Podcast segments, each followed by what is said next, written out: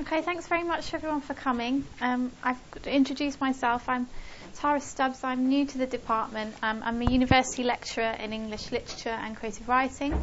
And one of my um, interests is Irish literature. And I've got a few people from my Irish poetry class here today. Thank you for coming. And from Foundation Certificate, thank you for coming as well. Um, so today I'm going to be talking about W.B. Yeats and the Ghost Club um, which is one area of my recent research related to a chapter that will be published in a forthcoming essay collection called Irish Writing London. It focuses on the Irish poet, playwright, and cultural figure W.B. Yeats, looking especially at his involvement with the London based esoteric society, the Ghost Club, and taking this involvement in the Ghost Club as a starting point for, his, for a discussion of his spiritualist practices and the development of some of his poetic and prose works. So much is known and discussed about Yeats's involvement with spiritualism, mysticism, and magic. We know that he first became interested in Celtic mythology to find what Roy Foster describes as a secret tradition of myth and folklore within Irish culture. That he became involved with a Theosophical Society and the Dublin Hermetic Society in the 1880s, and that he joined the Magic Order of the Golden Dawn in the 1890s. The automatic writing experiments that he conducted with his wife, George Hyde Lees, in the years following their 1917 marriage are also widely documented. But less is known about Yeats's involvement with the London based club, the Ghost Club, which he attended between 1911 and 1932. The Ghost Club was launched formally in 1862, dissolved in the 1870s, and then later revived on All Saints' Day 1882 by A. A. Watts and the medium Reverend William Stainton Moses. Between 1882 and its formal dissolution in 1936, the club had a total of just 82 members, thanks to its emphasis on exclusiveness and frequent attendance. Each member, or ghost as they were described, whether living or dead, was mentioned in a roll call given at the meetings on All Souls' Day each year, the 2nd of November. Meanwhile, when members died, they were described as having passed on, their non attendance at the club attributed simply to losses by death. Over its history and through its many guises, the Ghost Club has included various well known members from the fields of culture, science, and literature. It has numbered amongst its ranks Charles Dickens, Sir Osbert Sitwell, Siegfried Sassoon, and more recently Peter Cushing. During Yeats's period of attendance, there were approximately six meetings each year, mostly held at the Maison Jules restaurant in London.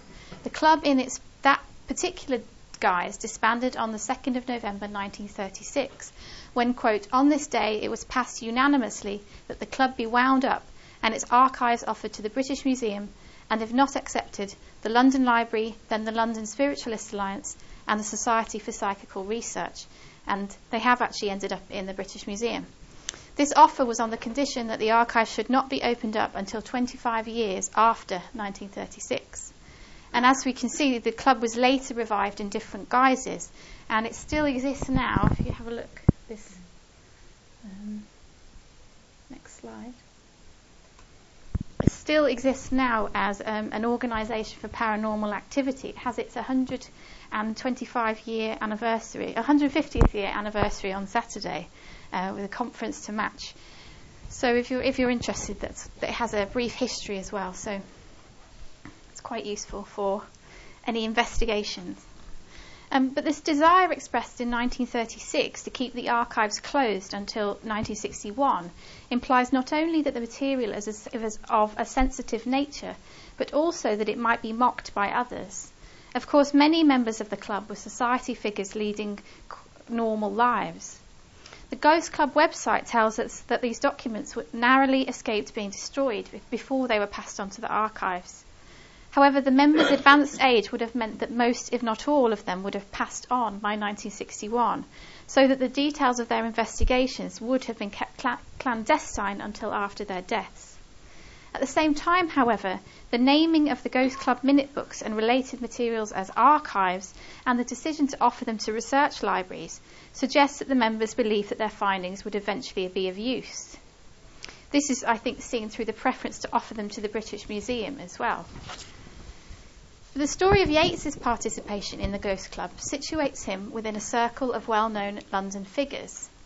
These included the physicist and chemist Sir William Crookes, who was heavily involved with the club for many years, the architect and illustrator Frederick Bligh Bond, and the naturalist Alfred Russel Wallace. Yeats joined the Ghost Club in 1911 and was a frequent attendee until just after his marriage in 1917. After this date, he attended meetings sporadically until his final visit in 1932. His wife George famously acted as his scripter for his documents for his esoteric prose work, A Vision, which they started work on shortly after the beginning of their marriage. It is interesting then that Yeats continued to visit the Ghost Club, albeit sporadically, after his marriage, when he had a willing amanuensis at home. By investigating the Ghost Club records at the British Library, however, we can see how Yeats's interactions with the club allowed him to try out his theories about the spiritual world before an indulgent audience and enabled him to reaffirm some of the ideas he had expressed or would express in his poetry and writings. The first period of Yeats's attendance can be marked by the years 1911 to 1917. From early on in his attendance at the club, Yeats appears to have used the meetings as a platform for discussing the interconnectedness of his spiritual and writing lives. For example, in June 1913, he talks of his communications during a seance with Leo the writer, probably referring to his famous spirit voice Leo Africanus, who was a returning presence in his spiritual exercises. Then in March 1916, he describes how one of the characters of a play he has been writing while staying in Sussex has appeared to a local girl. Quote, Brother Yeats spoke, as, spoke of his having been lately in Sussex, engaged in writing a play, and one of the imaginary characters in this play appeared on several occasions to a girl living in the neighbourhood, and while she was dreaming. The dreams were recurred and of, and of a terrifying kind. Yeats's observations here denote a slippage between conscious and unconscious states of waking and sleeping within a limbo-like space. Yeats had questioned such states in an earlier address to the Ghost Club in 1911. Describing his early, early forays into spiritualism, he had noted how, quote, like every other student of the subject, I have been bewildered by the continual deceits, by the strange dreamlike manifestations, by the continual fraud. At the same time, however, the link implied in such visions between the imaginary characters of his play and real people and between Yeats's imagination and the visions of an ordinary country girl, might give his writings a spiritual resonance and lend his work prophetic power. As G.K. Chesterton puts it, recounting an hypothesis Yeats once made, quote, he used one argument which was sound, and I have never forgotten it. It is the fact that it is not abnormal men like artists, but normal men like peasants who have borne witness a thousand times to such things. It is the farmers who see the fairies. A common theme in the descriptions of Yeats's contributions to the Ghost Club meetings is his relation of stories of normal men and women, often living in villages, and their psychic experiences. In 1912, he tells the story of a Miss Fox who lived in a little cottage in which he sometimes practiced ceremonial magic. And during the Ghost Club meeting of July 1914, he describes an alleged miracle at a Scottish village at which he was accompanied by Everard Feilding and Maud Gonne. He said it was alleged that an oleograph picture of the Sacred Heart in the possession of a village priest had dripped with blood. Brother Yeats, the Minutes tells us, entered into the subject in great detail. Unfortunately for Yeats, at the next meeting he was forced to concede that it had been ascertained that the red pigment in question was not blood of either human or canine origin. Is it a case then of the country people having the artists on? Entries to the Ghost Club minute books during this period of Yeats' early and frequent attendance tell us as much about his gullibility as about the members' reactions to events in the outside world. For an example, in, in, in an entry for 1st of May 1912, Yeats describes how two clairvoyants, quite independently, had prophesied that he would be killed in a riot. But this is during a period when all those in attendance are fe- feeling keenly their mortality. Hence, after Yeats gives his prediction, the ghosts discuss the death of the journalist, critic, and spiritualist W.T. Stead aboard the, the Titanic the previous month. Interestingly, the ghost would read out a Christmas message from Stead sent presumably from beyond the grave, at the Ghost Club meeting of January 1913. Throughout the period of the First World War, the ghosts devote much of their time to discussing, discussing prophecies surrounding battles and trying to communicate with acquaintances who have been killed. At a meeting of 7th of October 1914, for example, Yeats recounts during a discussion of the war a communication he has received from a medium. Quote, smoke, smoke everywhere, tramping men, high hope, a young face, thunder, oblivion. Brother Yeats, the minutes state, submitted that this was unmistakably a battle picture. Similarly, in a meeting of 1915, two brothers tell of attending two separate seances at which they heard from an unidentified man and deduce that he must have passed over while fighting in the war. Aside from their ostensibly prophetic tone, Yeats's contributions to the Ghost Club during this period before his marriage seem to be based around anecdote, as although he is attending seances and carrying out experiments, they are yielding little. Nevertheless, he still has plenty of stories to draw upon. For example, at the meeting of 8th of January 1913, Yeats takes some time recounting a tale of, quote, an interesting experience of a clergyman who, on two occasions, in two places, saw a grotesque figure which he took to be a vampire. But Yeats is unable to corroborate the story as, quote, the clergyman's companion refused to speak about the matter, which is to be regretted, as his evidence would be valuable to substantiate the story. Unfortunately, many of Yeats's stories from this period end in the same way, with the inability to find evidence to substantiate them. A similar situation arises in the subsequent meetings of the club in February and April, during which Yeats tells of a story he has heard that one of the Titanic victims, a lady, had since walked into the house of two lady friends in Wales and lived with them for a few days, wearing her sister's clothes and sleeping in the same bed as her sister, then departing as mysteriously as she had come. This, however, he says, he has not yet been able to confirm. Well, during the next meeting, he announces that he is still on the track of the victim of the Titanic disaster and hoped to find more out about it. But the episode is never mentioned again. The second period of Yeats's attendance at the club is bookended by his 1917 marriage and his last visit of 1932.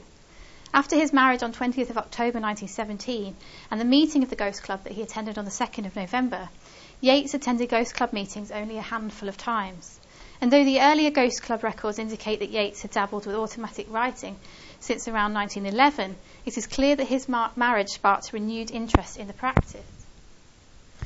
As Claire Wells has commented in a recent essay on history, magic, and William Butler Yeats, it was George's honeymoon discovery of her talent for automatic writing, beginning as a sly attempt to consolidate her marriage, which set Yeats on the path of his symbolic cosmology, a vision, and 15 years joint work, and there's been a lot written on whether um, whether George Yeats's ability to be, be a scripter was um, authentic. And the story really goes that the first time she made it up, but then after she insisted that she didn't. So it's interesting because their marriage was in trouble already within four days. So she pulled it she pulled it out of the bag there.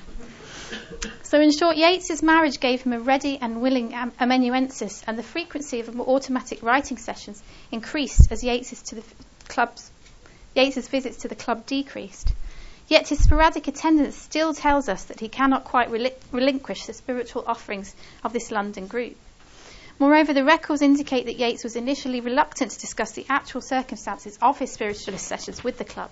He rarely mentioned George, for example, or described their automatic writing practice in any detail, implying that he was hesitant about clarifying the collaborative qualities of his project. Yeats would confess in his introduction to the 1937 edition of A Vision that on the afternoon of October the 24th, 1917, four days after my marriage, my wife surprised me by attempting automatic writing. But to the Ghost Club, he only acknowledges George's role once in a meeting of 1929, when he describes how his messages over several years had been given through the hand or utterances when in trance of his wife. Nevertheless, what is revealed at these meetings provides important new approaches to the study of Yeats's spiritualist practices and his writing. For instance, at the Ghost Club meeting of May 1921, Yeats describes how he has been investigating the different types of religions during a recent visit to the US. The minute book for the meeting revealed that he had been investigating Mormonism, Shintoism, and other kinds of Spiritism on his tour, and that he had discovered that the Mormons practice symbolic healing. On another occasion, Yeats, having been abroad and absent for some time from the Ghost Club, is described as having given an interesting account of philosophical expositions. But Yeats's biographer, Roy Foster, notes that Yeats lectured to the Ghost Club for an alleged three hours during which discretion about his spirit instructors was now apparently thrown to the wind. Yeats's last attendance at the club in April 1932 included another long address, during which he referred to his intended publications of lessons in philosophy that he had received from a group of beings on the other side. But humorously, Yeats recounts the strange smells and visions that have accompanied his communications with these gruff instructors, where he and his wife had witnessed, quote, many phenomena, e.g., a strong scent of roses and apparitions in medieval costume at the time of their son's birth. But this itself is echoed in the introduction to A Vision, where he notes that during their spirit communications, sweet smells were the most constant phenomena. So, for the last part of the talk, I'd like to turn to think about Yeats's poem The Second Coming and how that can be re- read in light of his contributions to the Ghost Club between 1919 and 1921. These findings are particularly useful because there is some uncertainty surrounding the development of the poem at manuscript stage, and particularly concerning at what stage and how Yeats's use of the term the Second Coming came about. Returning to the years after his marriage, the very first meeting that Yeats attended after 1917, in December 1919, gives further clues about the relationship between Yeats's spiritual practices, his stories of these practices, and the texts that apparently emerge from them. Returning from an interlude of self imposed exile from the club, Yeats launched into a summary of the theories he had been developing with his wife during his absence, but made it seem that the information had been gleaned from one source in one sitting rather than over an extended period. The note taker for the December 1919 meeting painstakingly recorded Yeats's address, crossing out words and phrases in a bid to represent Yeats's views as faithfully as possible. I have a cleaned up version of what he says here. He says Brother Yeats said he had received information from a supranormal source, which is something they use which means in between supernatural and normal, that the whole world cloud and tribulation was but a prelude to a different state of civilization and the introduction to a philosophy of life, a foundation of a new spiritual epoch.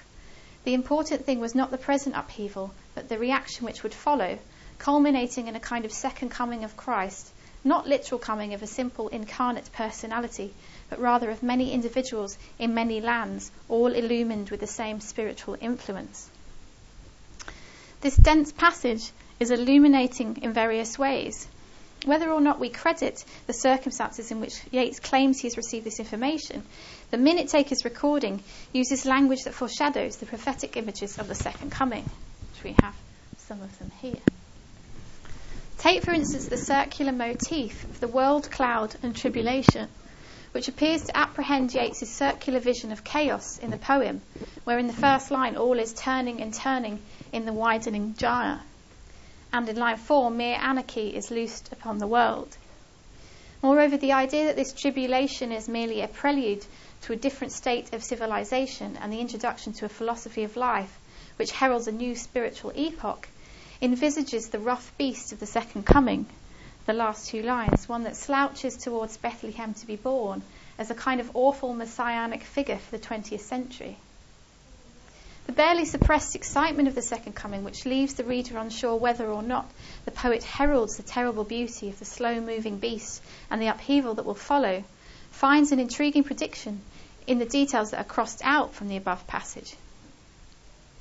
And, and, yet, though we are not given an image of one messianic figure heralding Yeats's envisaged second coming, but rather of several, many individuals in many lands are predicted to arrive, all illumined with the same spiritual influence. The confusion that Yeats's comments at that meeting had caused led, Yeats, led Yeats's ghost brothers to make further inquiries at the subsequent meeting in January. In response, Yeats took to the floor concluding after some extended description that, quote, the expected revelation will but be identical with that already given by Christ, but will represent the portion of truth he was unable to express. So this answer is similar in tone to the prophetic, somewhat self important Yeats of a vision. Yeats steps himself up as this kind of spiritual guide who is carrying out the work that Christ himself could not. Meanwhile, the notion of a revelation predicts once again the prophetic tone of the second coming, where surely some revelation is at hand, thus hinting at further affinities between Yeats's apparently tentative spiritual experiments and his ultimate literary works. Of course, what is unclear here is how truthfully Yeats is explaining the actual information he received at the original spiritual meeting with his supranormal source. Is he clarifying his ideas or expanding upon new ideas in order to further impress and baffle his audience, a collection of esteemed spiritualists, scientists, and public figures? Or do his descriptions reflect instead a poet struggling to put into words the supranormal images he has gleaned from his spirit sources via his scripter wife? Is Yeats simply reading in his spirit visions an answer to the ultimate meaning he has already been searching for in his work? Or perhaps more cynically, has Yeats embellished the first spirit meeting in order to play to an eager audience who might listen to his theories and commend his spiritual wisdom? Whether the December 1919 meeting marked the first expression of the phrase the second coming in relation to Yeats's spiritualist theories is difficult to establish. It does, however, predate any existing manuscripts that contain that um, particular expression. Nevertheless, what the Ghost Club records do reveal is that this meeting signalled a moment some months before the poem would actually be published at the end of 1920, when Yeats outlined, in the most public way yet, the revelatory theories that had informed or would inform his composition of the poem. Previously to this, Yeats had apparently discussed his poem with his wife and with his friend and sometimes collaborator Ezra Pound. But by December 1919, he felt able to divulge and expand upon his theories to this esoteric London society, and in turn to have them written down and recorded in the Ghost Club minute books. So, to conclude, I just want to think about what the most sensible way might be to think about Yeats's spiritualist practices as evidenced by his involvement in the Ghost Club. With all of Yeats's forays into seances, automatic writing endeavours, and spiritualist practices, the question of their credibility does need to be raised. In her book Wisdom of Two, Margaret Mills Harper notes with regard to W.B. Yeats's and George's experiments she says, inexplicably, sometimes the pen moves. This is the moment of mystery, the moment that, in retrospect, as well as on the immediate occasion, may provoke either ridicule or true belief. It has done both, as the tale of the automatic writing has been told and retold in Yeats's studies. And it's interesting there, this idea of the pen moving. Is that something that one might talk about in terms of literary inspiration as well, or is it something that is codified through spirituality and spiritualism. As Harper asks later of Yeats's findings, should they be granted any status besides that of fiction, self delusion, or fraud? Yet to reduce Yeats's involvements with spiritualism to cheap, brainless fakerism, as the American poet Marianne Moore did, is to miss a trick. For beyond giving us opportunities for retrospective mockery, the evidence provided by resources such as the Ghost Club archives reveals intriguing connections between Yeats's spiritual investigations and his work, and reaffirm, reaffirms the importance of spiritual study to his poetic method.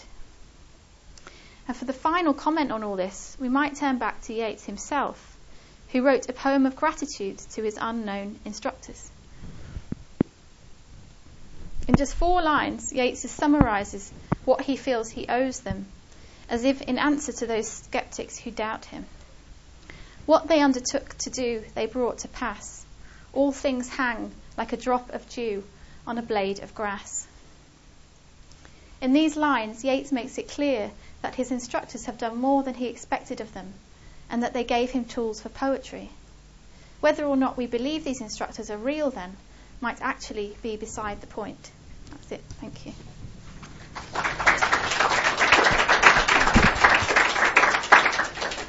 Has anybody got any comments or questions or points they'd like to raise or go over? Andrew? Hi, Tara. Thanks for that. That was very, very informative and voluminous. Um, I was just wondering about the poem All Souls Night. Yeah, I was wondering about that. Hello, Tara. Tamar. How are you?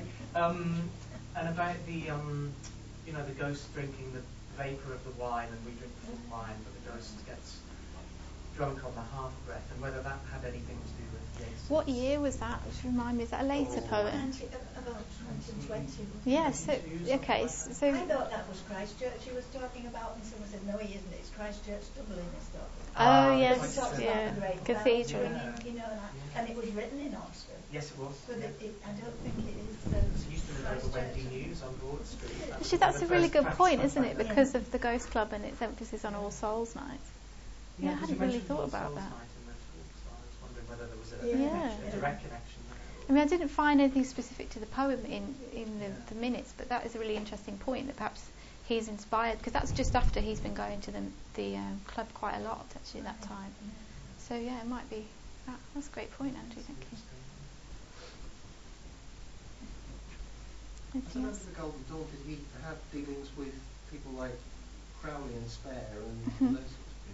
Yeah, I mean, I, I was listening to. I don't know as much about that, that period, but I was listening to uh, Roy Foster talk about it the other day in the way that he um, basically just dabbled in lots of different things. And the Golden Dawn was when he get, got into magic for a bit, but found out that he wasn't really any good at it, so he kind of left it behind. So he would have been involved with all, all of those as well. Yeah. Because I think with him it's, it's kind of a hodgepodge. There's kind of the mysticism, then there's a magic, then there's the kind of theosophy, then there's this. He's always trying to find a system, I think. Looking for something other, but not really knowing what it is. Yeah, exactly. Something other than Christianity, I guess. I mean, I'm- Michael. I'm struck by, um, I mean, uh, uh, the, the role of his wife in this, because I mean, technically, um, she wrote uh, a lot of his abusive sources, hmm uh, with, without being, you know, probably captive for, for Yeah. it- And that's what that Mills Harper book is about, the wisdom yeah, of two books. um, I mean, uh, to, what extent can, you know, uh, Yeats's diaries or George's diaries, you know, capitalize on how they would have felt about that, or whether there was any tensions that literature? or- Well, I think what seemed to happen is that Yeats played it down when he was alive, and then recently it's come to light how involved that she was. I guess. Um, you know, like in the in the minute books, like I mentioned, he barely mentions her at all, and I think that's deliberate, because I think he sees her as just a, a, kind of medium in a way, and therefore perhaps he still can still retain his title as the artist. Um, but he doesn't, you know, he doesn't begrudge it of her. He just doesn't really credit her with the authority of it, I guess. Could you tell us, oh, could tell me, are they unknown instructions, are they un- unknown to Yeats, or are they unknown to us reading That's a good book? question. Um, both. I think it's because he has these. He can't name all of his instructors, so he has famous ones like Leo, but then he has other ones that I are thought just. he was talking about things, the people that were in the past, that, in, that no, he's talking about his spirits. Talk- right. Yeah, so there's the spirits that guide him, not all of whom have a, have a name.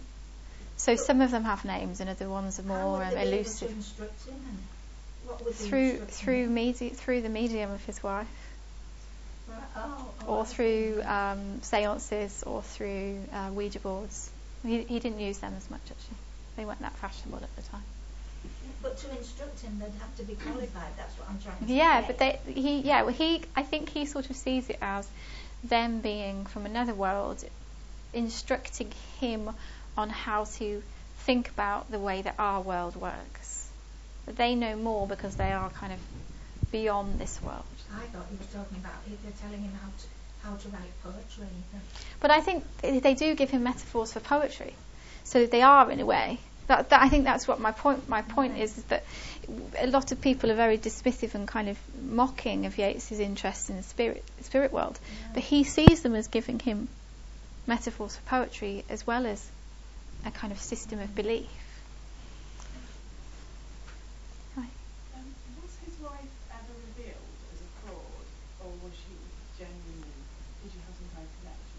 Well, the only evidence apparently is that she she spoke to Richard Ellmann, who's an early Yeats biographer, and she told him the first time. This is all we know is that she said the first time I made it up because um, I don't know if you know much about Yeats's um, romantic life, but he was massively hung up on Maud Gonne, the great nationalist, for many years.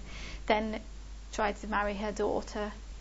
And then, so George Hyde Lees, who was a, an English woman, kind of a, almost an aris- aristocrat, wasn't his first choice, and he was quite old by that stage. I mean, I think he was, I guess he was in his fifties. So it wasn't. It was kind of a marriage of convenience. And so the story goes that she realised this very early on that it didn't work. So she told Richard Ellmann that she made this up the first time, but then after that, it was it wasn't made up. That she did it. That she had this power. She kind of discovered it. But you see, because it's easy, it's quite easy to laugh, but I'm not saying you're doing that. I mean, one laughs.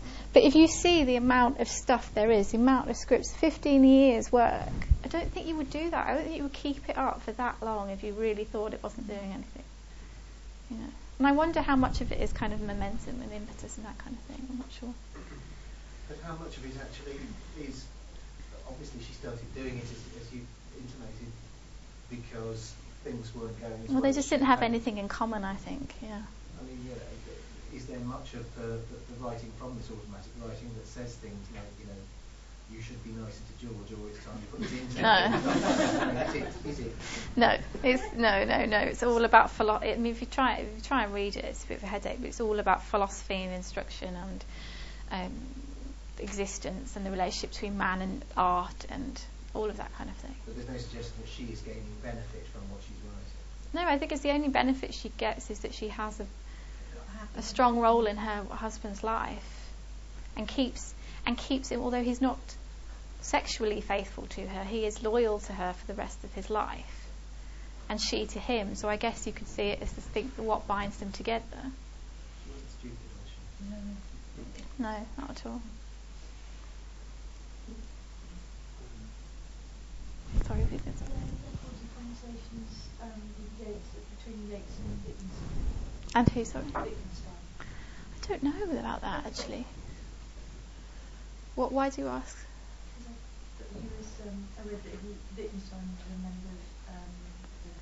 Oh, okay. No, I actually don't know an answer to that question.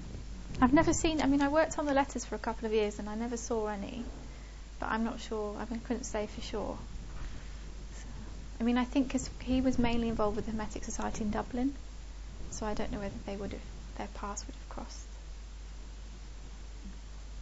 Um, Michael, did you have some? Well, just I mean, uh, I've never um, that All Saints Day. Uh, uh, uh, uh, what was was fascinating for me, and, and it made me think of um, mockery like this. It was a, it was a Dublin of the Flann O'Brien who he mocks everything, you know. Yeah. Um, in the Lovely Archive, he speaks to Saint Augustine in a in a in a, in a, in a cave under the sea uh, with, with this character himself. And I'm just wondering, you know, you know, you know, it- uh, supernatural type of stuff.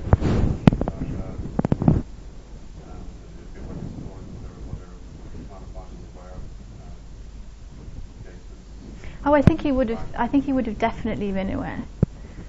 you know, because it's something. Yeah, every. I mean, every writer from this time has a comment on it. There's, you know, Elizabeth Bishop and Robert Lowell joke about it, and they talk about him, like, having relationships with cats and things like that. People just mock it the whole time, and I think it's only recently that people have actually started saying, well, maybe it's something that deserves a bit more serious consideration. And I definitely think Flann O'Brien, he would have known because Yeats was such a public figure, and and and actually, what's really interesting as well is that Yeats thought of a vision. I was listening to something the other day and said that Yeats thought of this stuff as the second most important thing in his life after his poetry. He didn't think it was trivial. And um, I've been looking recently at his um, publication history with Macmillan, and he wanted to put the vision, a vision at the start of all of his collections, but it was his publishers that told him to put it at the back because they said no one would read it. So he clearly thought that it was much more important than people ever gave it credence for. But at the time, every yeah, peop people were either in the esoteric camp or they weren't. I think, you know, they, and actually there weren't that many writers apart from people like A.E. who who were dabbling in it as much as Yeats was at this time. Um, I wondered if we could just before we finish have a show of hands, and think about how how, how what people think about this, whether whether it's something that we should take seriously or not. Maybe not a show of hands, but you know, what's the feeling about it? I definitely think we should take it seriously. Yeah, um, yeah. I mean, I've done some work on James Merrill, who used Ouija boards for years Mm. and years to write poetry, and supposedly communicated with William Blake and Walt Whitman Mm. and Emily Dickinson and all of these people. It's nice all these clever people that he communicates. Oh, I know. Yeah, all, they're all luminaries. No- no rubbish writers for- you know, chance encounters with With the uh, milkman don't or something. you know, the milkman or something. but um, but also, you know, so many models of literary influence, I think, actually talked about communing with spirits in a sense, about communing with the dead. You think of Sartre's What is Literature, and he talks about books being dead until we reanimate them Mm. in the reading, and it's it's one short step between you know from that to necromancy in a way, and equally you know T.S. Eliot, um, tradition in the individual talent, when Mm. he's uh, writing about the way in which writers communicate with past texts and and, re- and I suppose change the tradition through that. Um, there's always this implication of, of a kind of spiritualism. So I think it's a really useful model for thinking about influence anyway. Mm. I think we should definitely take it. Does anyone disagree?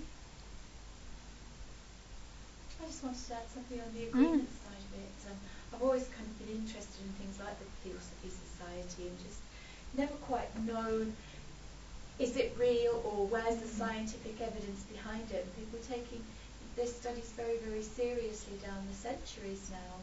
And I've always sat on the fence a little bit. Like to think this, there is something, but my scientific head says no. Then a couple of years ago, um, I decided to, to, to write a, a, a, a book of fiction, and it was very much based on um, people that I know. So the characters were all very real, but the story was um, it was where my imagination took it, and it was very different to the life I was leading. But it's actually come true. Hmm. Now this wasn't I wasn't thinking spiritually or channeling or anything along those lines. I wasn't even writing, it was at a PC, so it was as you know, it was as modern day as anything could possibly be.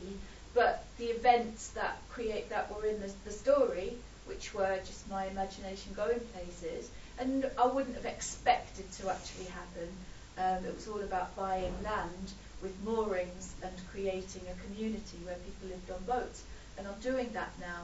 So it was never in my plans to do that. So I can't help but wonder. I analyse my own head and think, you know, how did it get from there to there? It must have been in my mind somewhere to do it. But the fact that it's happened is is you know makes me think. Well, okay then, we'll accept that there's more going on Mm. than the rational. Mm. So it might just be about different types of consciousness or unconsciousness we're not aware of. Yeah. Um, w- w- we used to believe um, kind of behaving themselves as staying within the confines of, you know, uh, trusted organisations. And then if people kind of go out of this uh, realm, uh, there's the potential to be demonized. But it's just another, it's the same perception, it's the same capability that we have in, in, in more conventional senses. Yeah. Great. Well, I think we've kind of run out of time, but thank you very much for coming. Thank you for your input.